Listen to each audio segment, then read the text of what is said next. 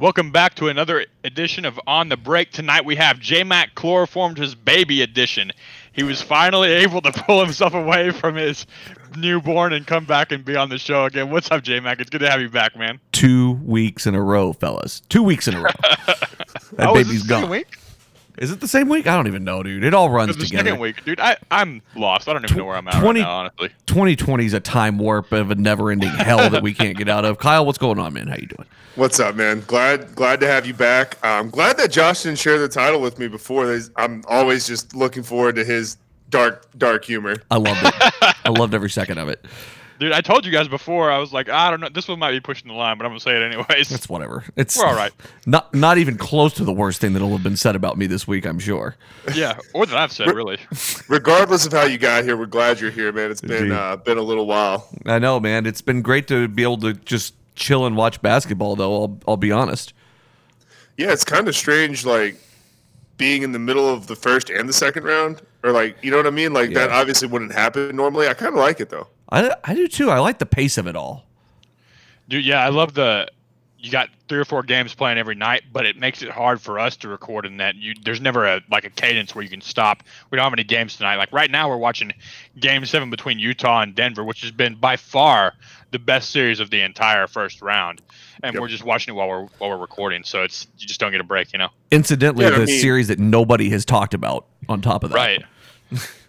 Yeah, I feel like you know, obviously Utah going up three one, they kind of got you know, the, uh, people just kind of wrote it off and said, you know, what is Denver really? And we've been thinking that, and they might come back from a three one deficit, but it's crazy that we're in Game Seven of the first series, and they finished Game Two of the Celtics Raptors series before this game even tipped off. Yeah. Love the pace. Love the pace. It is really tough for guys like us that want to watch every series. But if you're more of a casual fan and you really only care about your team or whatever, then hey, this is this is great because you're just watching your team every other day. Right. Yeah, and I mean it does also give you the ability, even if you are a big NBA fan, you may not want to watch tip to finish of a game that was never within more than you know 20 points in the second half, right? So it gives you the ability for, okay, uh, you know, I think this is going to be a better matchup. Like obviously, I wasn't marking on my calendar Toronto versus Brooklyn, right? And you could just find the games that you're really thinking like, hey, I think this is going to be a good game tonight. I think it'll be close. This is the game I'm going to watch. And just that's kind of how I'm building my calendar around, you know, what I think is going to be good games. Yep.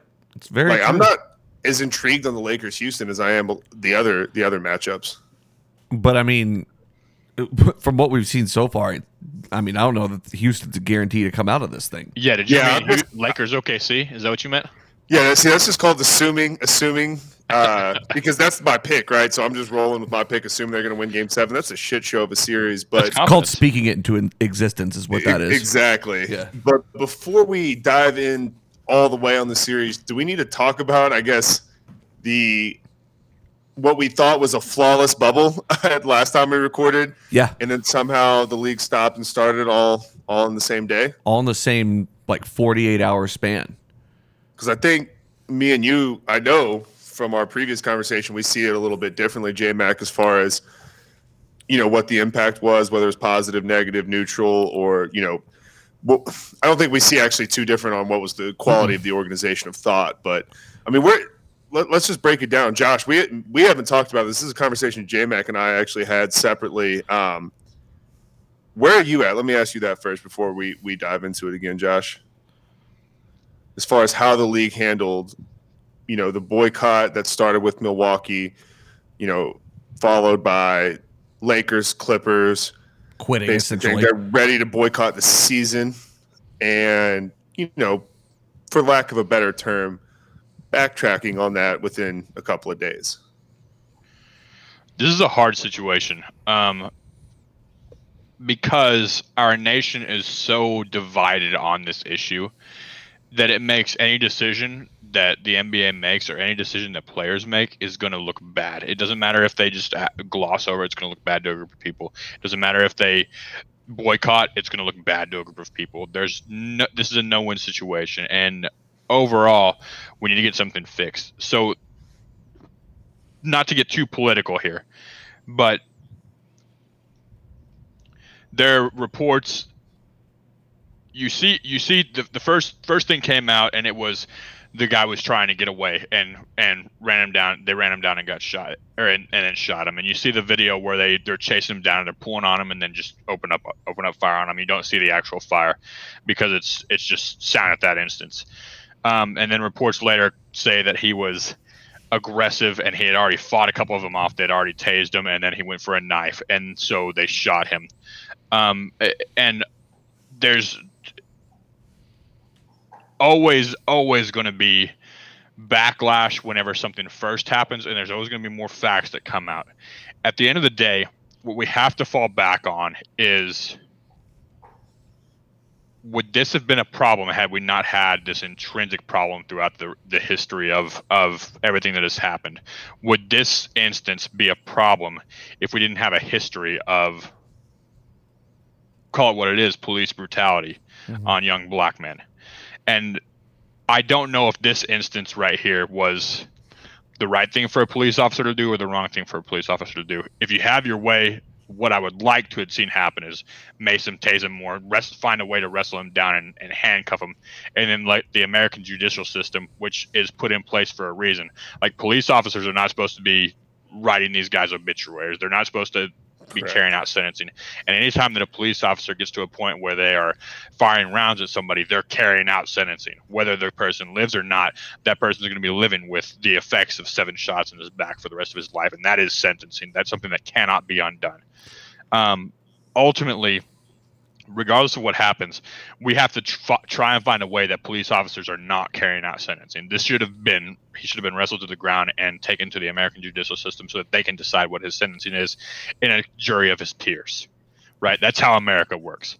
So to that's my piece on the political nature of it. I think that there are wrong people on both sides of the argument in this specific situation, and I think that we as Americans need to stop being so divisive and following one news source and paying attention to that one news source and start thinking about how people on the other side of the argument think of things and start trying to just get a little bit closer together so that we can move forward and make this country a better place.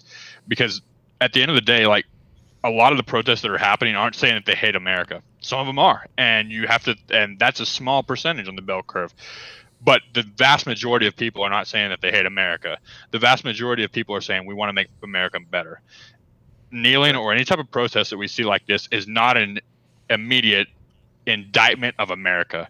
Rather, it's a we want because we live here and because we are allowed these freedoms of being able to protest and the NBA, even my employer is behind me and being able to feel what I feel. We want to move forward with these protests and say that we want to make America better. Mm-hmm. Um, so I think that Silver, it would have been very taken very poorly if Silver would have come in and let them do anything apart from what they needed to do. At the end of the day, Silver will never understand how a lot of these players feel right now.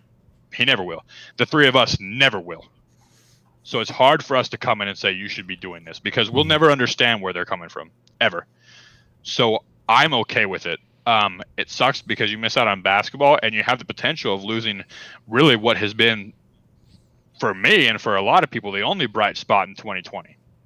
Mm. But we will never ever feel the type of hurt and the type of pain as some of these players feel whenever they see something like that.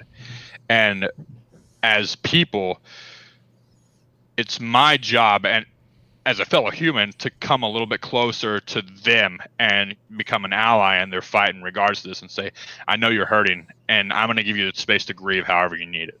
Mm-hmm. Yeah. It's, I mean, it's, that's well said. I mean, I think there is a giant disconnect in terms of what the, what the protest messaging is. Um, I think you're looking at that, that two, three percentile extremist that I don't actually fully agree with. Right. And that's being, you know, lumped in as you know the, the, entire movement, which just isn't the case. It is in most in most cases peaceful. Um, it is in most cases trying to just improve the country in which you live in.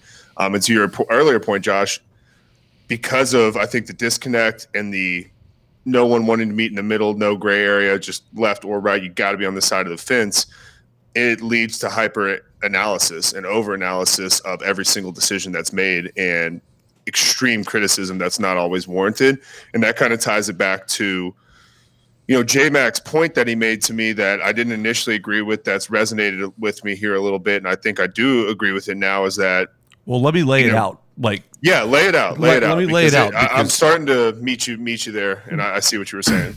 So, like in regards to everything that Josh said, like I think very well put. It is 100% reprehensible. The behavior, like I don't care what was happening, what was going on. Seven shots to the back was unacceptable. I think everybody can agree on that. That's unacceptable. I think we can ag- agree on a tase, tackle, arrest procedure with multiple officers is feasible Correct. in 99% of cases. 99% of cases and we can't you know just like we can't put ourselves in the shoes of those that have not lived or not you know experienced what we've experienced and vice versa we can't live in somebody else's shoes we can't really say what we would have done given the circumstances a cop one way or the other That's And- a great yeah, point. I, That's a I, I great don't point. want to downplay the challenge, the difficulty of that job in this day and age at that pay. It's incredible what those guys do, and I do have respect for for the good ones out there, which I think is the majority. Right, I, I agree with that. And again, uh, reprehensible, not okay. Like uh, a thousand percent not covering for the cop here by any means. You know, it, it was Right. unacceptable. That's period. But like,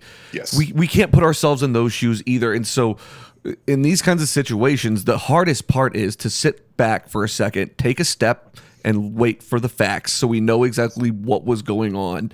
And then Yep. kind of take the steps from there. That's the part that we get in a little bit ahead of our skis at sometimes is we want to, you know, take the guy down, take the guy down, take the guy down, and we, you know, we maybe act too hastily, which can cause error. We're human, like that can happen. And I say all that to say we just we don't want to rush things because we want things to happen the right way to actually institute change. Okay, and so that that's Absolutely. my thinking about it. And, and again, I'm not siding with any side of it because I feel however the fuck I want to feel about it. To be real honest, not I, I don't listen to someone to tell me how I should feel about it. Right? Yep. Um, again, we w- we are probably the le- least qualified people to be having this conversation, really and truly, because we have not lived in, in any kind of oppression like that. Like there, I was thinking about this the other day. There was a time where you know, like uh, in high school, you go to a party that got busted or some shit like that, you know, and like I never worried about the cops pulling a gun on me. Never one time. I once. can't. I Not can't once. No, fucking- dude. In I the can't- burbs of No. wherever the hell we were, Yeah. like rich white kids. No, I no can't way. relate to that. There's no way in hell. And, and and while that's fortunate, it's unfortunate in a lot of ways because now like it's hard for me to put to even like not hard for me, I guess, but just hard in general for people to take a walk in someone else's shoes to even think that it could be different because it is different. And God, I was gonna say what's crazy too is you you sat back and said, I wish that I would have had more of this experience, but you can bet your ass that you're gonna do everything in your power to not ever give your kid that experience. And I'm gonna do everything in my power to hold on to every single privilege that my child can ever have. yeah, You know, it's it's crazy because you start thinking about about the idealized version of what you believe society should be, and you disassociate yourself from any way that it's going to affect you, and then you mm-hmm. come back to you and you say, "Am I really willing to pay forty percent taxes on my meager income right now so that we can do this for this community?" sure. I don't know if I feel that way. Um, But- but Yeah. yeah, But that doesn't matter. Like what it comes down to is the fair, like the fair treatment of others, and that's the part that Right. where we all struggle, and that's the part that we don't see because we haven't experienced that, and that's kind of the point. Like, no, I don't want. I'm going to keep, you know, I'm gonna do everything I can to keep my child from living that. But I think any parent would say that. Just not everybody's in that same circumstance and has the same resources to be able to do so. I And agree, Right. and I, I went a little bit philosophical on you guys, and I, I think it's the right thing to, to think that as Yeah, well. yeah. Let me let me hit you with something with uh, Josh Bristow 2020. Um, my campaign promise is, I would, I want cops to be paid more, not Yep. because they. The, the cops in the, that are in there necessarily deserve it. Not saying that they don't deserve it. I think they probably do, but more so, cops or police officers should have a larger talent pool to pull from police officers in Seattle start at 45,000. Dude, that's lucky to get you a crack house. Yeah. Like a, a boardroom in a crack house in Seattle. Mhm. And the Police shit you're gonna have to put up with out there versus a, a small town or a good quality county, that's ridiculous. Yeah, Yeah. yeah, and it, it- that's not even that's not even part of my argument. More so, it's just you need to have a bigger talent pool that you pull from. You can't be having the talent pool be this the exact same person that is that has wanted to be a poli- police officer for his whole life and has done nothing to expound on how he views the views the society except for out of a police officer's shoes. Mhm. If you pay them a hundred thousand, you're gonna attract way more diverse candidates, and you're going to be able to choose from those good candidates and have a more diverse police system. But that's Yeah. uh, vote Josh Bristow 2020. You know, Love it. All right. What, Josh enters politics in 2024. I'm, I'm Yeah, is about this a say, I basketball podcast? I don't know where that money's coming from since you don't want to pay taxes, but Yeah. we'll, we'll digress. Also true. Uh, All right, so I want to move on to the NBA piece of, of uh, and this is kind of what Kyle was kind of setting up too, and what we were talking about the other day was that. So we got to this thing, and the timeline kind of went as such, and it's a rough timeline. But you had the the Bucks were playing the, the uh, Magic; they were up three to one in the series, and you know this all this stuff happening in Kenosha, obviously, you know Milwaukee, all that, Wisconsin they felt that they wanted to kind of pull the, the trigger and, and sit, you know, kind of boycott the game. And I have no problem with that. You know, there's, I, you know, that is absolutely something I see as appropriate in, in the, given the circumstances, right?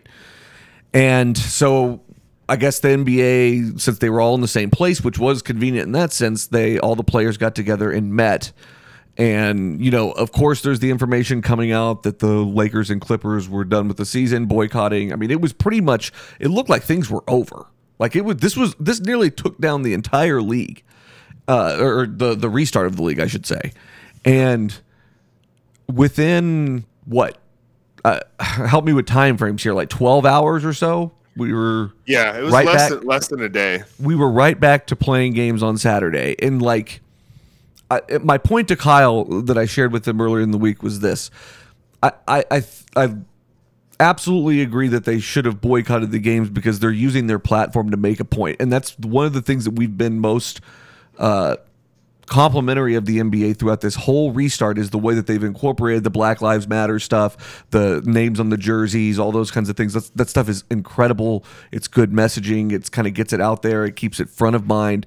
We we don't want it to disappear by any means, but we you know because we feel like it, it really is a good thing. The problem ends up being though that whenever you say we're boycotting, we're done with the season, and then you go back to the table, and you're right, everybody has a right to change their mind. I have no problem with that. But you go back to the table and you say, okay, well, this is what we're looking at if we shut down, and you start to look at the financials of it, and it starts to look like, oh, well, maybe our cause isn't as just because it's going to lose us money. That's where it comes off as disingenuous to me. And I didn't feel like the, what the Bucks started was disingenuous, but I felt like the rest of it, the the stop start talk, you know, got a little bit disingenuous in that sense. And my whole point was that by doing this, they needed to force some kind of change, to use their platform to force change. That's the whole point. You look at the the bus riots and Montgomery and all that stuff like that. That stuff took months and months and months, you know, to really enact different types of change and different conversations that need to be had. And my thing was, if you're going to boycott it, pull the ripcord and get it done. Now it's not on. It's by far for me to be telling anyone how to protest, but they had a really good opportunity to make a really big point. And I feel like by just going back and just sort of playing and and I. I I will say in the aftermath of this conversation, I will say that Kyle and I had earlier this week, I will say that it has been nice to see some teams meeting with governments and working on doing some things that that are really positive and making meaningful change. I'm, I'm really, really glad to see that. I just it felt like a bit of a phony message that didn't that could have been carried out louder to prove an actual point because they were the only team that was going or the only league that were going to stop and they didn't it's like they paused and that, that, that was a weird thing to me it really was Yeah, it doesn't look good on the outside looking in because the key here is perception. And Correct. perception by the opposition is not good right now because it does come off as disingenuous for all the reasons you just laid out. I don't think that's the case. I think it was, to a point you made earlier, an emotional reaction yep in the moment. yep and, and I think it was justified. I Sure. think they realized the implications of what they were doing financially, yes, but also, hey, we have this platform is shutting this whole thing down and boycotting really the best use of that. And I think they realized it was not, but felt like in the moment that that was going to get the attention and grab the attention, and it did. It's like they didn't think it through, right? And it, Yeah. it- I don't want to say it backfired because it did it didn't though it did it, it resulted in four new changes um, i don't have them in front of me but it's you know they're going to turn the nba arenas into voting centers Yep. um, they're going to get nba support towards local um, i think police forces in terms of like uh, excessive force training, things of that nature. Um, they're going to I have hear that more. Marcus Morris is supposed to be leading that. Actually, we'll let you go excessive your Marcus training. Morris soapbox. In a minute, yeah. oh shit! Wow, what a fucking great. Let's just sign off on that. That was Yeah. so well played. Um, then uh, I'm trying to remember recall some of the other changes as well. I know the uh, they're going to be doing more advertisements throughout uh, throughout the playoffs about equality and opportunity and, and social justice, Mhm. and that's going to be there's a fourth one out there. Anyways, there's four changes ultimately that are going to be implemented right away. and I think the league has to follow through on these, and I think they probably will. Um, the owner support will be interesting Mhm. because I think there's a wide variety or wide range of where some of these owners um, view things, but ultimately, I think those four changes are a great impact and are a good response and a better, I should say, a better response than boycotting the entire season. I'll tell you this: I think it could have actually been ha- been solved with one very quick statement from someone like I don't want to. We always go to LeBron to pin these things on because he's sort of the face of the league. But like you know, Yeah. like put. Uh, I don't know. I, actually, I think I'll tell you, Jaylen Brown is really impressive, man. Agree. Jaylen Brown is is the face of the league in terms of social justice. I think. I think CP3's voice is big. Obviously, as head of the um, the players' union. So I mean, But you need a, a big face, right? You need a big face, and honestly, it probably comes down to LeBron being the best person just because he's so transcendent. Like, like uh, aside from the basketball part, like everybody knows Right. who LeBron James is, and I the think a statement- lot of people don't like LeBron though, and that's Yeah. a little bit of a problem. Yeah, maybe, but the statement is very simple. The statement is this: Look, we we met together, we reacted emotionally, we feel like the boycott is best, and we are going to we've decided that we are going to go ahead and resume play. However, we're going to be you know taking these measures and the the part that got me about it that made it feel disingenuous was the lack of addressing the the emotional reaction at the beginning the emo- again i'm not telling anyone how to protest. I'm not telling anyone Sure. how to feel about it. But all i'm saying is it comes off as disingenuous versus a message that could have been fluid saying you know what? We felt like it it justified that but here's what we're going to do. We're going to use our platform to do these things. And they did that to an extent which helped smooth some of it out but it, it should have been a little bit more explicit from just the player's standpoint. I think the grade here is TBD though, right? Like we got to see if they execute or not. Agreed Yeah, I, I anytime that you can that you change direction from what was originally expected, you have to make a statement. And unfortunately, I, I don't like that a lot of statements seem to be not heartfelt and they seem to be very just send somebody on Twitter and, and throw out the the NBA has decided to resume games after meeting and doing this. I, I would like to see a press conference held where somebody comes forward with a heartfelt message that says that we believe this is the best way for us to facilitate change moving forward. Um, I, think that a excuse me, a boycott in this situation isn't going to do a whole lot solely because the people that you want to affect that you want to change or that you want to change the mind of or, or move forward aren't watching the NBA anymore. If Right. NBA just lost in ratings to NASCAR last weekend, bro. Like that's that's tough. That's really tough. Um, I think that and that gets to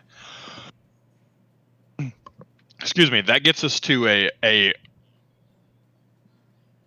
more intrinsic problem with what I believe that is happening within America now is if you don't agree with an opinion, you just turn it off. You don't ever listen to that opinion. You just say, I don't have to listen to this, and you turn it off. And you never try to understand what the other side is. And I I think that that's horrible for both sides of every spectrum. I'm not even going to say the political spectrum. It's horrible for every side of the spectrum. Anytime that you're in a disagreement with somebody, you should try to work through where they're coming from. Um, Right. and a lot of the people that the NBA would quote unquote punish for boycotting the season and making it their name just don't care. They just they're not watching the NBA. Yeah. Um, so a lot of it, I I do think that what a better move is is because you have to like let's say that 30% of America is on one side, 30% of America is on the other side, and then you got 40% in the middle that really doesn't care. Is to use that Mears effect uh, um, protocol where you have stuff like Black Lives Matter in front of their face all the time, or or uh, say her name in front of in front of their face, and they start to get comfortable with it. And I think that that's probably more effective than a boycott. Um, at the end of the day, 2020 is so weird that it's it's kind of just like if the NBA canceled the season, yeah, the NBA season was canceled, and I don't know if that would make as much of a difference in winning people's hearts as consistently playing and consistently getting these sayings in front of in front of people so that they can get used to it and become comfortable with it. But I, I understand where you're coming from, J J Mac. I and I agree that the I would like to see more of a statement made than just some tweet coming out. Um, I think that playing was the right move here, um, but I, I think that also they would need a statement to to pivot like that, or they should have had a statement to pivot like that. Sure. So good take. Absolutely. Yeah. Yeah, I I think your best point right there before we dive into the series is that the people you're punishing by boycotting the season are NBA fans, and I would say an overwhelming majority of NBA fans are already aligned on this issue. Yeah. So it's it's not uh, really affecting or grabbing the attention of that demographic. To your point, Josh, that you're wanting to. Right. It's fair. It's a fair point too. All right, let's dive into se- any other thoughts on this stuff. Like this is this is an incredible time for all of this, and the NBA is a, leader in all this. Whether and I think that's where my take was really coming from more than anything else is I understand how much of a leader the NBA is in all of this, just because of the the nature of the league and how it's run and how it, everything is treated, and the players, you know, the diversity amongst the league, all this stuff, and that's where it was a little it fell short for me in that way just because i would like to see more as far as statement goes. But you know it is what it is. I i, respect their right to choose what they feel like is best and what's going to help push their their cause forward. That's all that matters. The best thing the NBA can do is have meetings with the NFL. They absolutely, if Good you want to get your ideas out there and get get it in front of people's faces, you need to go see the NFL because the NBA people that aren't watching the NBA anymore are looking forward to the NFL season. Yep. That's like you can take away one sport. I see it all the time on social media, dude. Thousands of people flock to these to these Thunder basketball pages where they're saying uh, we, we've done this to help people to help enable people vote, and they go, "I'm not watching the NBA anymore. This is ridiculous. It's so political." It's like, bro, all they're trying to do is help people vote. Like, chill out. You don't even know who they're going to vote for, although it's pretty likely. yeah Um, Yeah. If you can get the like, people will give up the NBA, but they won't give up two sports, two major sports. Like that's the most that you can do. You need to go have talks with the N- NFL, and you need to have talks with the MLB. Yeah, Good You don't have, luck.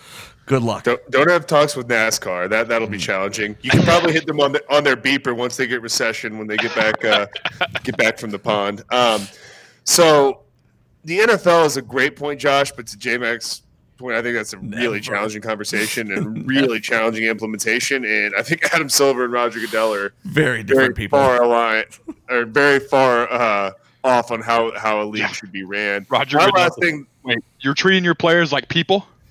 yeah. oh These are commodities. Have we not Uh, told you yeah, this? right. Um, the the last thing I would say is just I think the, and this is how I feel, but this is what the NBA needs to continue to push out is education from both sides. Educate yourself on you know historical oppression and, and the difficulty of having to work twice as hard to get 50% as much and not being able to make any mistakes along the way as a kid and and think about the challenge of and difficulty of being a police officer in this country and the situations they're put in on a daily basis you know you got to look at it from both sides and think about the challenge from both sides and, and, and see it through those lenses and i think it just starts with educating and not and to your point josh not running away from uh, an opinion that you don't necessarily agree with immediately or that makes you slightly uncomfortable you need to hear those things and, and be able to think it through um, this isn't you know the 50s or 60s or 90s where shit's just swept under the rug like these are real issues that are in our face that need to be taken seriously Right. and it's just been put on the back burner too long. Um, that that's my last thing though. I'm really ready to just bask in my my Celtics glory.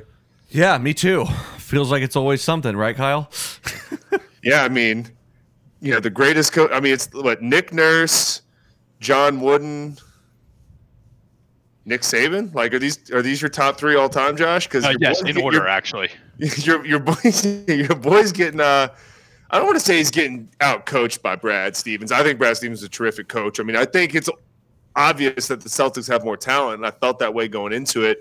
Um, granted, it helps when you know uh, Marcus Smart shooting sixty percent from three. Um, yeah, five threes this- in a row, bro. Like so I was listening to this onto the radio, and this is where I knew it was really over. Is that the Celtics were up five or two at halftime because Siakam hit a three at the buzzer, up two at halftime. Kemba was 0 for seven from the field, or 0 for eight from the field, and they were up. Yeah. I was like, they're going to win this game. Yeah, he got the ball knocked out of his hands from behind two or three times during this game. yeah, My size. the Celtics have been significantly better than I've given them credit for all year long. I didn't expect like there was nothing in the regular season that they showed me to expect any of this success in against a premier team in the in the postseason. Eh, Um, I nothing mean, that they I were saw. on pace to win like 55 games. I mean, it wasn't. Yeah, so were the so were the Raptors though. It- they were gonna win like- more, probably. Yeah. Yeah. Um. So I, I just didn't. I'm not saying that they didn't look good. I'm saying there's there was nothing to show me that they could win two games in a row against the Raptors on a on a neutral court. Um. They, and like you said, I I said Fred VanVleet is was playing his or shooting the lights out. He has been smothered by that Celtics defense, and you guys both called that. So that was that was fantastic on your part, and I think that that's really the difference maker here. If they just like I said, the Sixers will go as far as Horford will take them, or Horford's the X X factor.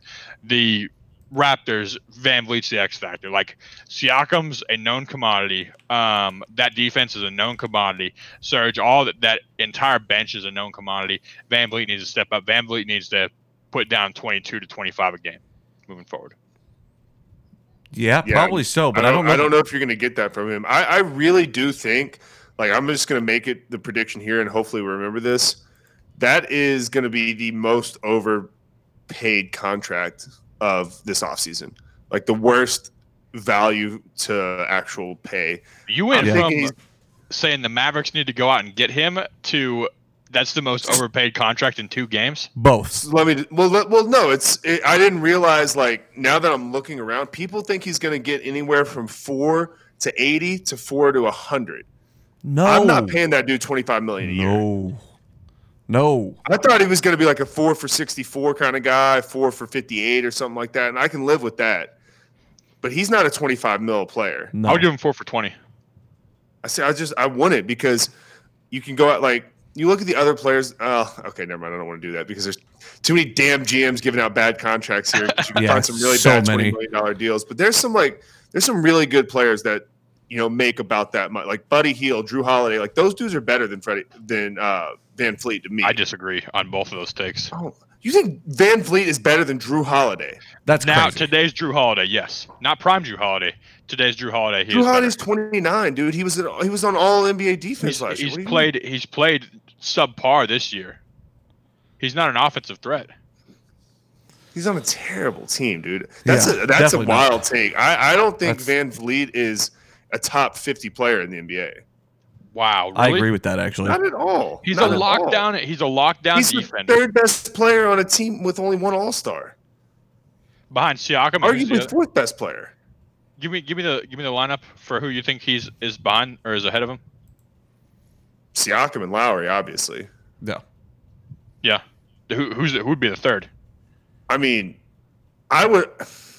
I would argue Serge has, That's- is better than yeah. him in, in a lot of instances because he can guard so three, four, four, and five really well. He- Right. He's not better than VanVleet. Van Vliet is a prototype one and two D and three guy, and those are hard to come by, dude. That is hard to come by. There's only a few, a handful of them in the league. Like normally when we look at D and three guys, they are the three through three through uh two, three, four, right? They can guard those positions. Not many of them can switch on to a point guard and guard the point guard. VanVleet can. Those guys are hard to come by. Like he's not a commodity. He that can't is guard easily three or four. Right. Right, right. He's a one and two D D and three guy. But is he is he a D and three guy? He shot forty one percent from the field this year. That is literally one of the worst for guards at for guards over seventeen points or more. That's one of the worst percentages. What do you shoot from the three point line?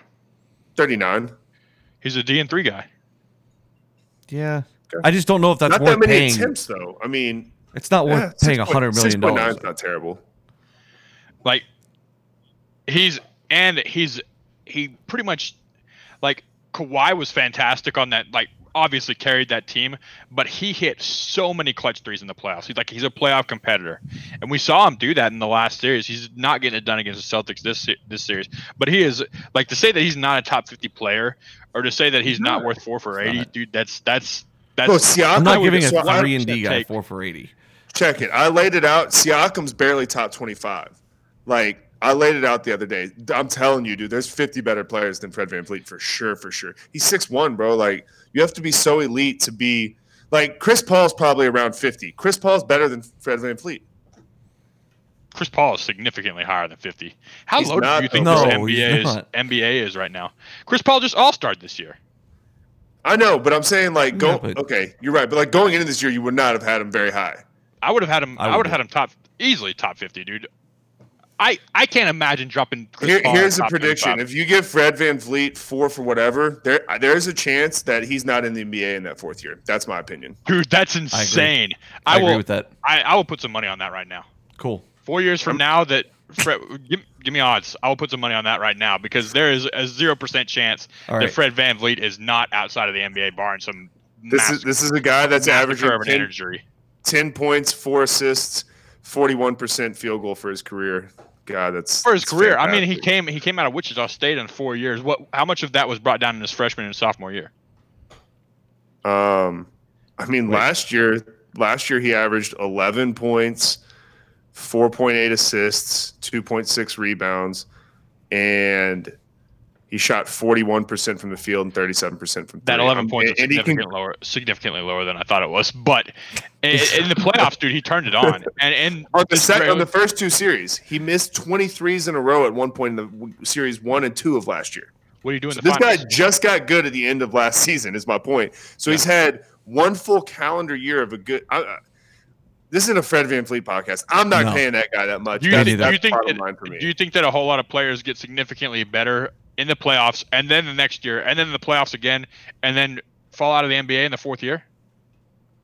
Uh, I mean, I mean- depending on where the bar started, yeah, because Yeah. the bar was really low at the start. He was averaging two points a year, two points a game his rookie year. All right. Um, but he's not I- having that kind of tremendous. We'll have to agree to disagree on this one. And look, Um, at, and you can look at his body. Okay, that may be a little far of a stretch. He might be in the NBA. You will regret that contract in year four of that deal if you give that man hundred million dollars. You will No doubt about that it. Shit. no doubt about it. I, I wouldn't give him 100 million. I would give him 80. I'll give him four for 80 for sure. Okay, That'd so be- let's let, let me ask you this: Can you is Toronto out of this series? Because last year they were down 2-0 to the Bucks. I never thought they were out of it. I didn't think they were going to rattle four in a row. They had Kawhi Leonard last year, though. I think the series is over. This series is over. They got embarrassed in the first game. The Celtics move the ball better than they they even know what to do with. And that's without Gordon Hayward. Celtics ball movement is really good. That's without Gordon Hayward too. Right. Yeah, I, I, I don't think that the Raptors are out of it. I think that Nurse will make the adjustments that need to happen. I think the Raptors are going to win two in a row. Okay, I was about to say if it even goes three one, I don't think that Boston team loses three games in a row. No, I don't think so either. I don't. I I don't think that it can go three one. I think the Raptors need to win two in a row to take it to seven. I'm still, honestly, I'm still sticking with the Raptors here. Okay. And I mean, at this point, like I know you said you're there. Like I'm all like I can't stress it enough. Like the what Jayson Tatum's doing game in and game out as a 22 year old kid is really impressive. I would take know Fred it's- VanVleet over Jayson Tatum. I, I'm just joking. I just Yeah, wanted to see you guys. Come through Did the you see goddamn Justin's computer. face, Dave dude? Beck, forgot how sarcastic Josh is. He was No, just been, like, "Oh my a god, I'm little gonna bit, have to." little rusty. gonna, he's just gonna send Josh a text after this. We need to talk. yeah, You're off. Um, you're out of here. See, like I, I wouldn't put I would like Fred VanVleet on the Celtics is like the fifth best player because I would take Marcus Smart over Fred VanVleet, I would too. hundred percent. Uh, He can guard one through that's- four. He's one of the strongest dudes in the league. He can guard one through four. He's proving he can knock down an open jump shot. He's not as good of an offensive player overall, but he, he he's hitting shots right now. I think I, I think I'm okay with it. After when you first said it, I was like, yeah, I think I'm okay with that take. He, he's Um, really versatile defensively. He makes plays that it's not just his on ball; it's his like that interception pass he had. He got he Uh, got DPOY uh, votes, a significant amount of DPOY votes as a guard this year. So yeah, he's a you six don't have to four dude, six Yeah. five Yeah. dude. That doesn't happen much. No, Um, but, uh, but Tatum is really showing that he's like, I don't want to say he's like a Kobe comp because he is a really good defensive player. Like if you watch him play defense, he's a really really good defender. I mean- he he's like I can't even really find. I think he's a, a really similar player to KD. Uh, offensively, and his defense and rebounding keeps improving as KD's did early in his career. Yeah, I I'm okay with the Kobe comp because I think that he is what Kobe would be if Kobe was in today's day and age. And, and Like, I didn't realize he's six nine and a half. I always forget that. Like I I read I read that and then I always just think he's six seven in my head. Yeah, yeah, I, I'm okay. Yeah, I'm I'm okay with that comparison. Um, he's not doing any post up turnaround fadeaways because they're not as efficient as as a, a three point shot, right? So I think that he is what Kobe would look like in today's day and age. Kobe is was significantly better in his third year than Jayson Tatum is, though. So like, don't don't hear me saying that they're the same player. Um, but his game is reminiscent of Kobe Bryant's. Yep. Josh And just likes the two point jumper. anymore- Do what? Said Josh just likes the two point jumper. That's all it is.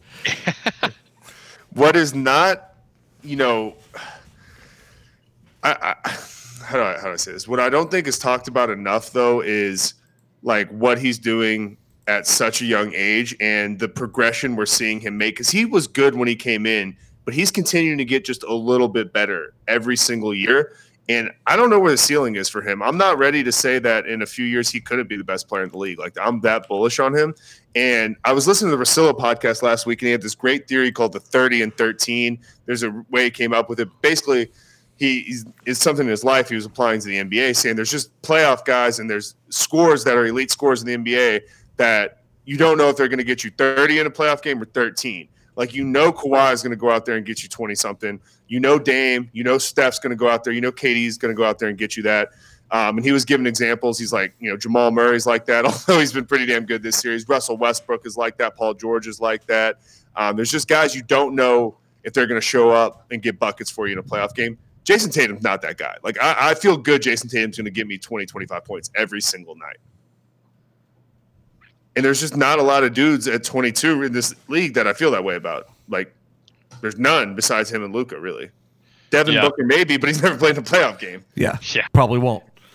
Um, Donovan Mitchell might be there now. Yeah, yeah, that's Yeah, a good that's point. true. Donovan Mitchell's a good one. Yeah, and Jamal and- Murray might be there now too, for all Yeah, we dude, know. True. Who, if you had to t- pick one of those guys, who are you taking, Jo- Donovan Mitchell or Jamal I, I've Murray? told you this, Donovan Mitchell. You have to hide. If Jamal Murray was an average defensive player or a serviceable defensive player, I would say possibly Jamal Murray because I love his game. It's so smooth. Mitchell gets the rim more. He is a better passer. He has a he's a six ten wingspan. We talked about that. He's an above average defender. I mean, he gets exposed sometimes, but he makes really good plays. Um, so I just think because you have to hide Jamal Murray essentially, it's no brainer. Donovan Mitchell is who I'm paying. Let me tell you what has been the change in this series versus the rest of the year for Donovan Mitchell. Quin Snyder is letting him do more on ball stuff and playing him more at the one. Like he Yeah. said, we're giving up on Mike Conley, and that is the future for Donovan Mitchell. I think I said this last year, in that he's too small to play the two. He needs to move to the one. And I watched multiple different plays where he was facilitating. One play where he took a pick and roll, he came off came off and it was Jokic on his back and he stuck his butt into Jokic and waited for this for the next big to come up to him and then he made the pass to his big. And that is a point guard play right there. Like get Donovan Mitchell the ball, let him run the point, let him run the point and just score out of the point. And Quin Snyder makes, needs to make that change. It looks like he has. He needs to continue with that change if he wants to be uh, make that guy a, a superstar. Yeah, the talent's there for sure. Um, this game looks like you know Denver's. We're recording this Tuesday night. Denver game seven. They're leading in the in the third quarter. Um, saw Jamal Murray take a pretty hard spill in the knee, so I want to make sure he's all right. That looked kind of serious, but regardless of who wins this series, do we think that they have a chance against the Clippers? No. No, I don't either. I don't think I think so. the Clippers are starting to figure it out too, and it's it's. uh I don't want to say it's scary or it's impressive because a non KP Mavs is not a very threatening playoff team, but the swagger I think is important because Yeah. we know the talent's there. Paul What do George you is mean by starting to. swagger? Do you mean like trying to hurt the other stars? Is that what you mean by swagger? Yeah, I don't think Marcus Morris embodies the entire Him and Patrick Beverley do. aura of that team. Patrick Beverley does not help, but he's been hurt. I mean, Paul George and Kawhi are relatively passive. I just think Paul like, George specifically on out. Paul George's face, on Lou Williams, on these guys that they're going to need buckets from. Because we, dude, Kawhi is, and I've said it here before. I don't know who the best player in the world is: LeBron, KD, Kawhi, or Giannis. You can make an argument for any of the four.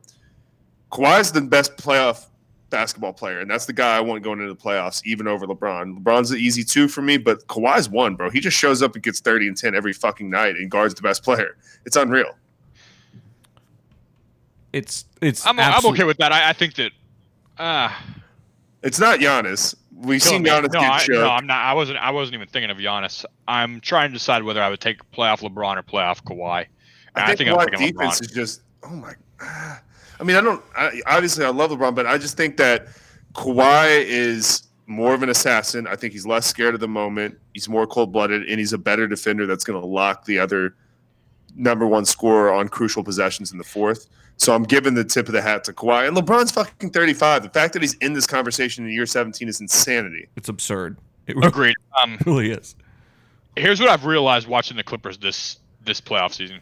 I've never been able to put my finger on why Doc Rivers. I haven't liked him. I don't like Doc Rivers. I've never been able to put my finger on it why, and I haven't been super public in regards to it. Here's why: he encourages his team to play dirty. Look at the way that Blake Griffin played underneath him. Look at the way that Chris Paul played underneath him. Chris Paul is is, is very dirty. Even Dude, still, he's not. Go back to the Celtics teams Yeah, with, dude, I was with gonna say. Rondo and KG, Yes, Eddie those House. were Those dudes were dirty dirty. shit. Like Marcus Morris was not this bad on the Celtics.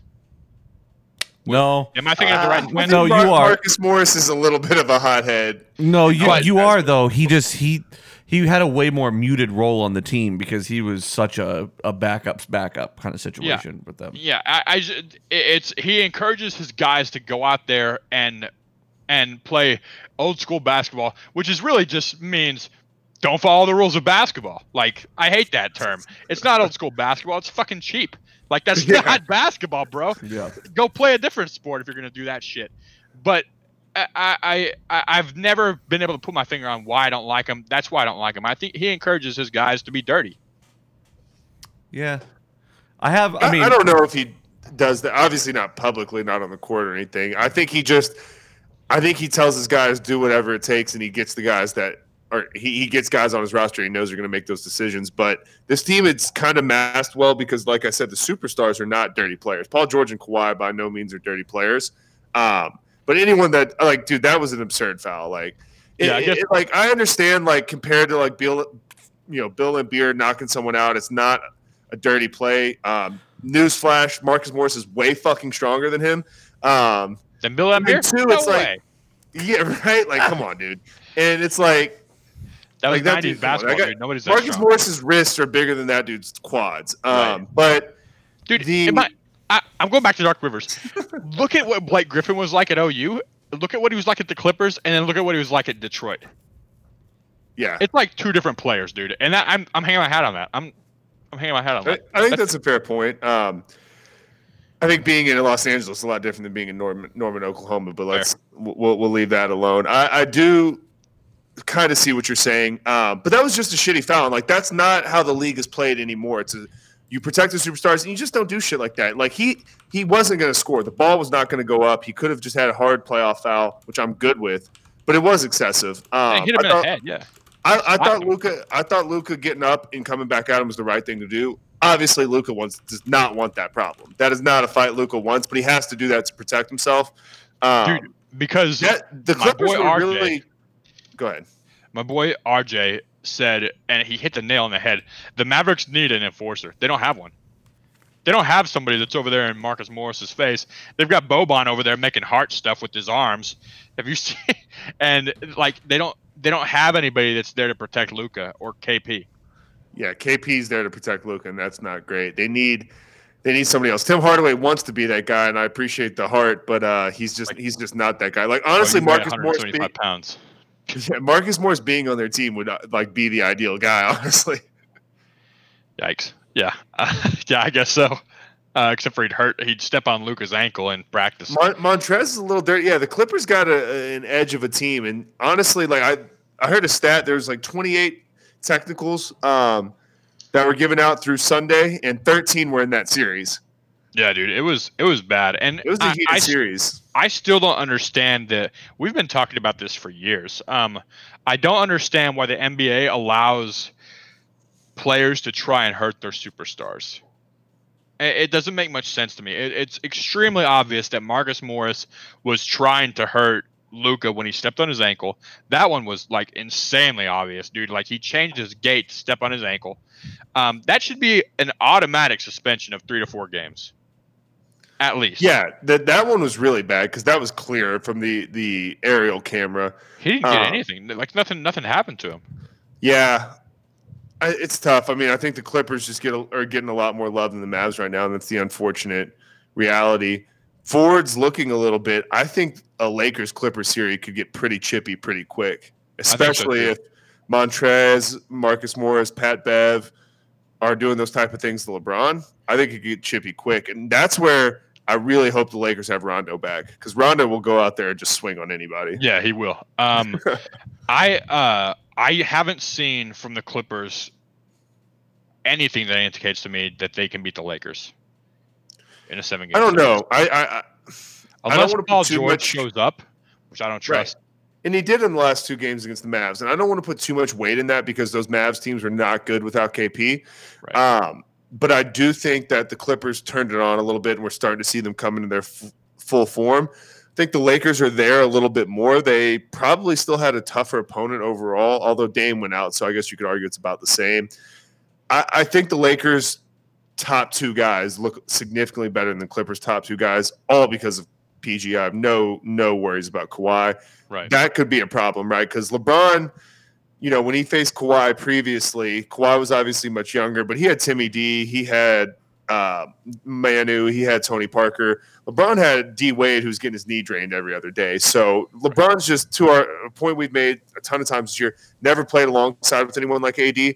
So I, I would really like to see when push comes to shove in a potential elimination game or game six, game seven of a Western Conference Finals, you know, how much does that really help LeBron having a true one A, one B, not a Batman Robin? And I, and I think that's going to be a big deal, and that could be the difference. We got to see. We could feel totally different after these next couple of series. Yeah, and even the ability to give the ball, put the ball in somebody else's hands, and just not have to worry about that possession, or not have to worry about that uh, that like running the offense that possession. Just pass it in low to Anthony Davis and let him go to work. Like that's a big deal. That's a big deal for rest, and that's a big deal for allowing LeBron to get back on the other side of the court. Um, and even in if they're all at their prime, AD and LeBron is far superior to me than Kawhi and Paul George. Like you said, because Oh, of yeah. the Paul George thing. Even if they're all at their very best. Yeah, I mean, you're talking about two players that complement one another versus two players that are relatively similar. You're talking about a 6'9, 6'11 combo versus a 6'7, 6'9 combo. Uh, more defensive versatility, arguably higher IQ. You know, I mean, it, I, I agree with you there. Um, I, I, I like the supporting cast of the Clippers a lot more. Like I trust Lou Will more than Kuz to be the solid three, you know, number three scorer. I trust the likes of Morris, Reggie Jackson, Zubac, all all those guys, Montrez more than I mean. Danny Green's been really bad. I Danny think Green's that gets bad. better. I think it has to get better, and I think it will. KCP's been pretty bad aside from one game. I don't know if that will get better. I trust Danny Green more. So Caruso is not an NBA offensive player. He has a good IQ. He makes hustle plays. He's a good defensive player, but it's just it's tough with him. Uh, I don't think he gets as much play in the in the Houston series. I hope not. Um, it, it, you know, and, and Dion Waiters and J.R. Smith are who they are. Eh, You know what I mean? They were available for a reason. So it's just a lot's going to come down to LeBron and AD on that. But you know, they got to get through whoever wins this Houston OKC uh, game seven, which Houston should have absolutely put game six away and had my prediction correct, which frustrates me a little bit. Um, I still am going to trust them to win game seven because I'm, I'm just going with the best player on the court for game seven, which is James Harden, who's been up and down this series. Um, Chris Paul's been fantastic. Freaking Gallo has been awesome, though, man. Like, Dude, he he might be the most underrated player in the league. he might be the most underrated player. He I don't know if you watched that game yesterday, but there was a stretch in the third quarter where he was basically just got he got an ISO um, on James Harden in the post, and James Harden's a strong, good post player. Bucket right over him, just a quick Gallo catch shot right over him, just money. Couple couple of pick and pops, easy threes, pump fake, put it on the floor once, hit a three. Like he's that's a six nine, six ten dude doing that. He is definitely an underrated athlete. Um, I think he's more athletic or more more coordinated and fluid on the offensive end than people maybe realize. And he just is. He's a guy that's going to get you 25 in a, in a couple random games in a series, and and you don't have to pay him like a you know a star.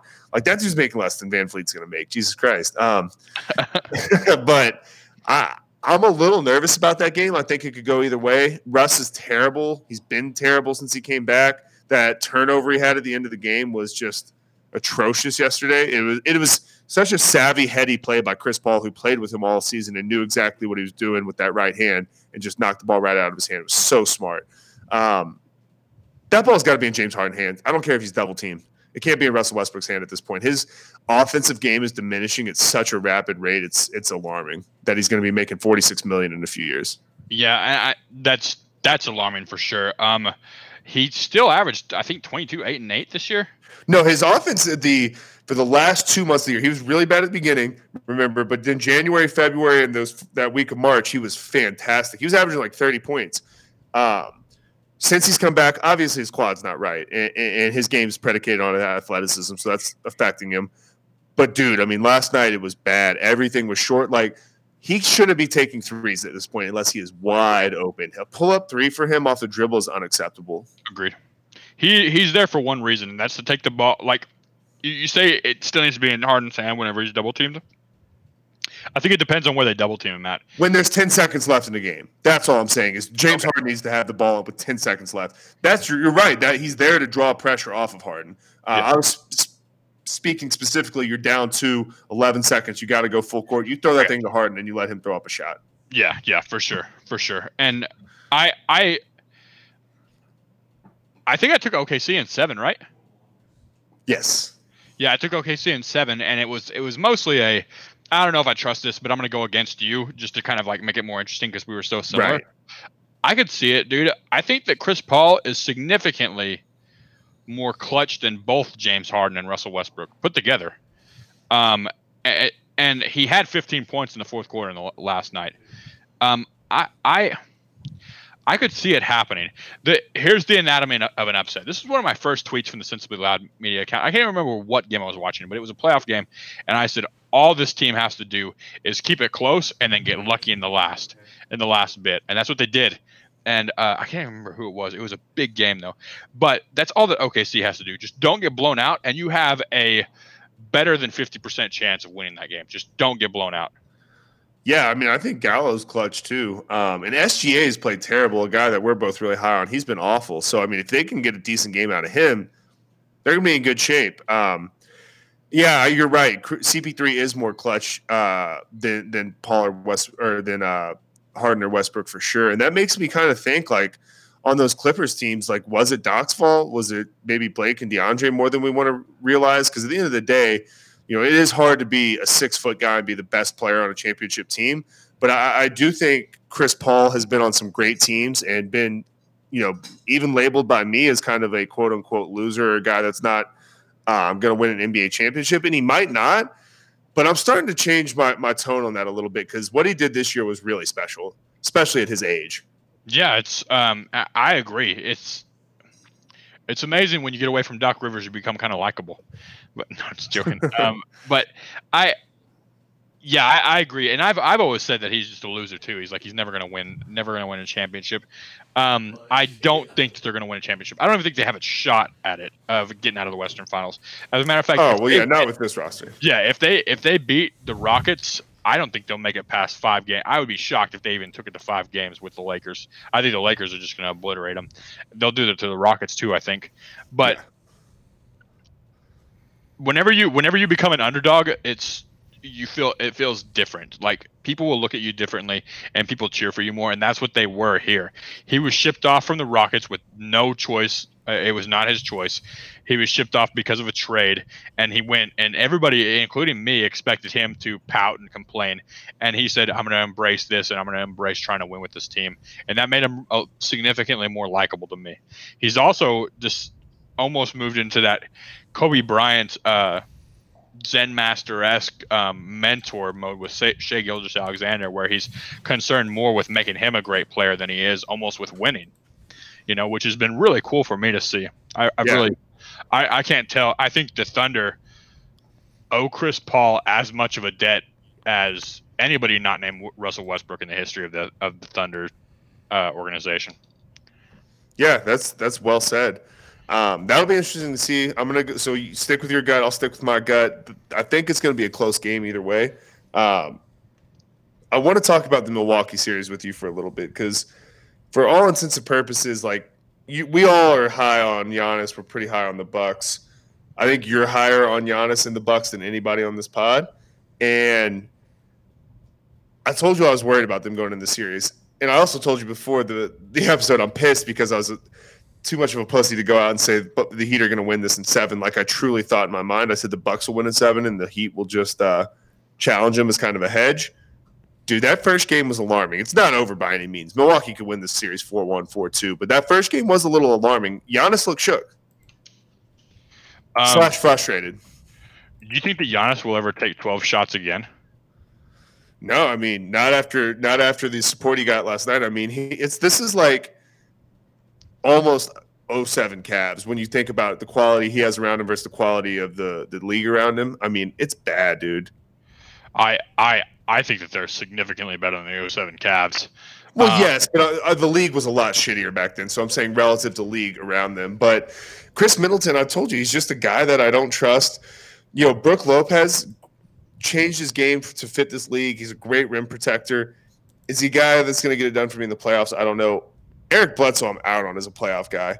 Uh, you know, then you start relying on George Hills and the Pat Connaughtons of the world, and I just think that I think Miami is more confident than Milwaukee is. I mean, Middleton had 28 points. Yeah, went, went uh, four for 54, or he shot 50 percent from the field and 50 percent from the three point line. Yeah, he was fine. He, he was. I mean, that's fantastic. I'll take that all day from anybody. Didn't he have four um, points um, in a game last series? Yeah, yeah. Um, yeah okay. But Giannis was Giannis was taking care of that, and Giannis took 12 shots. You're you're right. They were they were stacking it against him. Jimmy Butler scored 40 points. Giannis scored 18 points. Goran Dragic scored 27 points. None of that is happening again. Okay. I'm not worried. I'm not worried at all. Okay. I think Miami's a lot, a lot better than probably Milwaukee realized, but then a lot. Not you guys. I think you guys think pretty highly of Milwaukee or of Miami, but I think they definitely got the nation's attention because it's not oh, really yeah, like a sexy team on paper, right? Right, and I, have said all year they're not going to win it because they're too much of the scoring comes from young guys. I never said that they weren't good. Like they're they're a good team. They just don't. They're not in that championship age. To be fair, the Bucks aren't in the championship age either. Um, the Lakers and the Clippers are squarely in the championship age, but I I, I don't foresee. I wouldn't be surprised if the Bucks gentlemen sweep the, sweep these guys like they did the Magic God Almighty, that's worse than the Fred VanVleet take. Um, do, you, do you I, think I, Jimmy Butler will score 40 again? I think I think there's a possibility has 40 in one more game this series. Yeah. No way. Uh, do you think Dragic will score 27 again? I think I think that's more likely than Jimmy Butler scoring 40.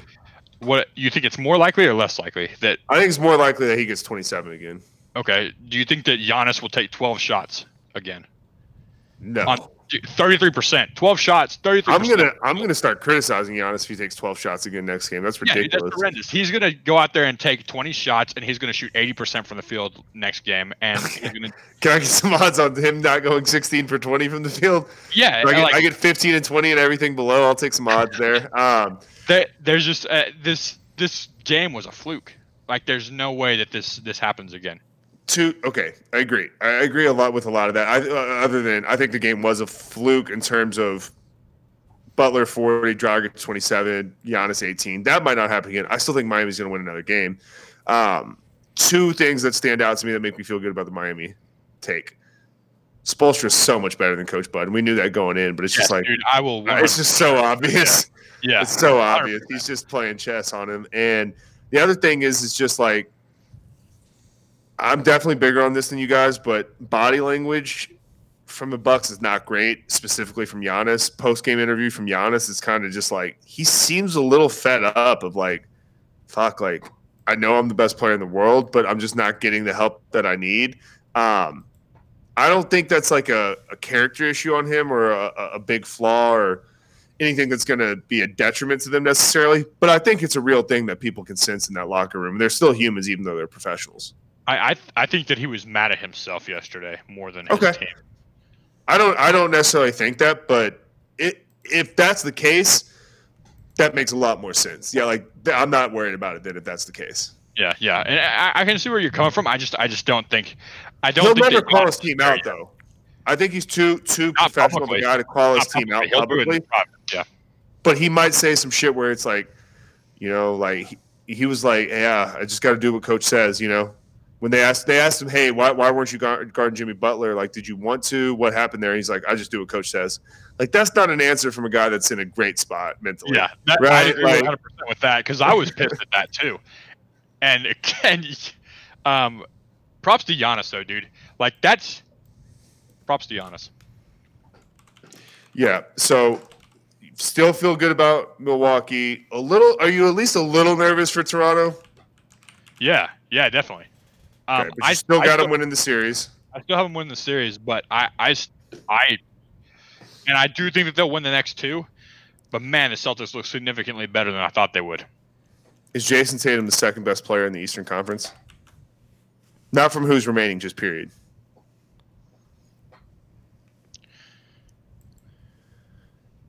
Oh no, dude, Fred VanVleet's in the Eastern Conference. God damn it! I was So, like, to I wonder if he's. Is, it would be an Embiid, Jimmy Butler. Those just like the guys that come to to front of mind there. yeah, that would that was my one. Is would I rather would I take Jimmy, Jayson Tatum or Embiid? Obviously, I would take Tatum because you don't know what the flip you're going to get with Embiid. But do I think he's better than Embiid? Like prime prime? No, like talent wise, no. But well, I mean, his talent is freaking elite, dude. He is, he is like elevated from great value Walmart brand KD to like at least like Doctor Thunder level KD now. Like he's he's eighty he's eighty five percent of KD, bro.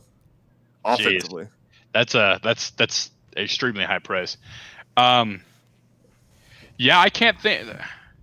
So my short list in the East would be Giannis, Embiid, Jayson Tatum, uh, Bra- Bradley Beal. Middleton, I put Ben Simmons up there and Bradley Beal too.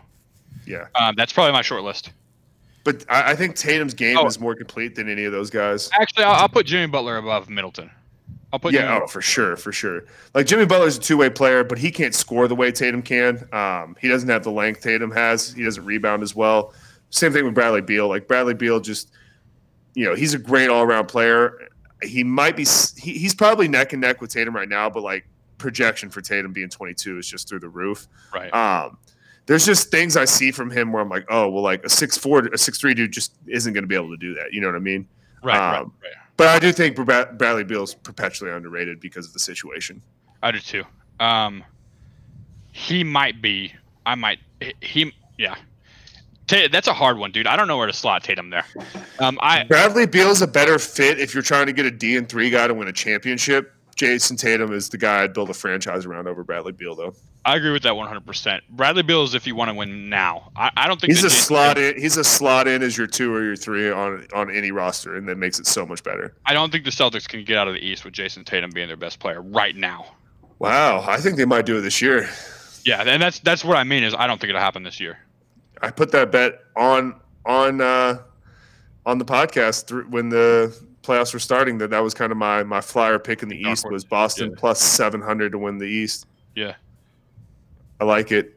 Um, so final final takeaways. Fred VanVleet, arguably best player in the NBA. No no concerns about Milwaukee. You hate you absolute dude. I- I I, hate that shit take so much. I will say shit like from the moment moment one, like Khris Middleton is an all star this year from game one, and you're two years Have later. let it go. Have let it go. You're you, two years later, you're still arguing with me that he sucks, dude. I can't believe this, dude. I called it It- from before anybody knew him. In 10 years when Zion is like the first dude with like robotic hips because they don't work anymore, I'm going to be like, he's coming back, baby. I told you health wouldn't be an issue. I know. God. Dude, uh, would you take Zion or Tatum right now? Oh, Tatum, 100%. Zion, Zion's injury concerns. I'm there on the injury concerns. Like, I, I think I would, like, I'm at a point where I'd probably take Ja over him, even from just what I saw this year. Yeah. Which is crazy. One thing I will say is I, I had the injury concerns from the beginning. I never thought that he would do what he did. when he Yeah. was playing. I never like dude, that. dude can score. Like that's the thing is he can really score as a overweight six six dude. yeah, that was crazy to me. That was that was bizarre to me. I couldn't believe it. But yeah, injury concerns are huge. Um, yep. Cool. let So- me let me throw one more at you. Okay. All right. Jayson Tatum and Fred VanVleet or Luka.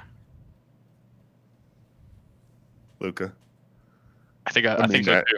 Yeah, I, I really mean that. I just those guys are really good players, and that combo is nice. But Luka is like he's not LeBron defensively, but he makes people around him better in the way LeBron and Magic did, and you just can't replace that.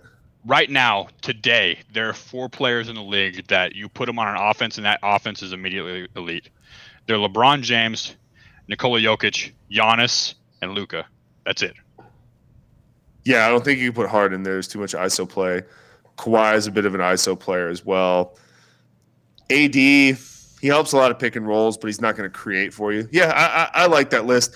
I, I, I mean, I do think a healthy KD is on that list too. He, he doesn't. uh, Yeah, I, I guess here, all, all those guys create for other people. KD doesn't, and I guess that's what I like. Those are all guys that can score like crazy and create like crazy. Jokic being What about Steph? Jokic is a little bit. Oh, Steph. Yeah, I forgot about Steph. Okay, there's five. Yeah. Five. Yeah. Okay, I'm good with that list. I, I agree, and that's that's why I think you take Luka. Um, but that's that's a good one. I like that. But yeah, let's get back on this weekend, man. We'll get J Mac back on here. He did uh, he did have fatherly duties this evening, um, but I'm just glad he was on the first half with us for some really the more important conversations. This is just the fun stuff for us um, on the back end. But let's get back on here this weekend, see where we're at on these. We'll be in round round two across the board, um, and we'll catch up and you know, then you can eat some more crow for your Toronto pick. Looking forward to it. Yeah, for sure. Go uh, enjoy. Hey, you you took Utah in this uh, round, right? And I took Denver. Uh, no, I took. I'm sad to say I took Denver in four. Was my You took pick. Denver in four. Okay. yeah, What did little little off I- on that one. That's How do you? okay. I, I just throw out shit and don't remember what I say. You actually Yeah, I know. That's your why I write. I write everything down. Yeah. What what did I take Denver for? Was it six?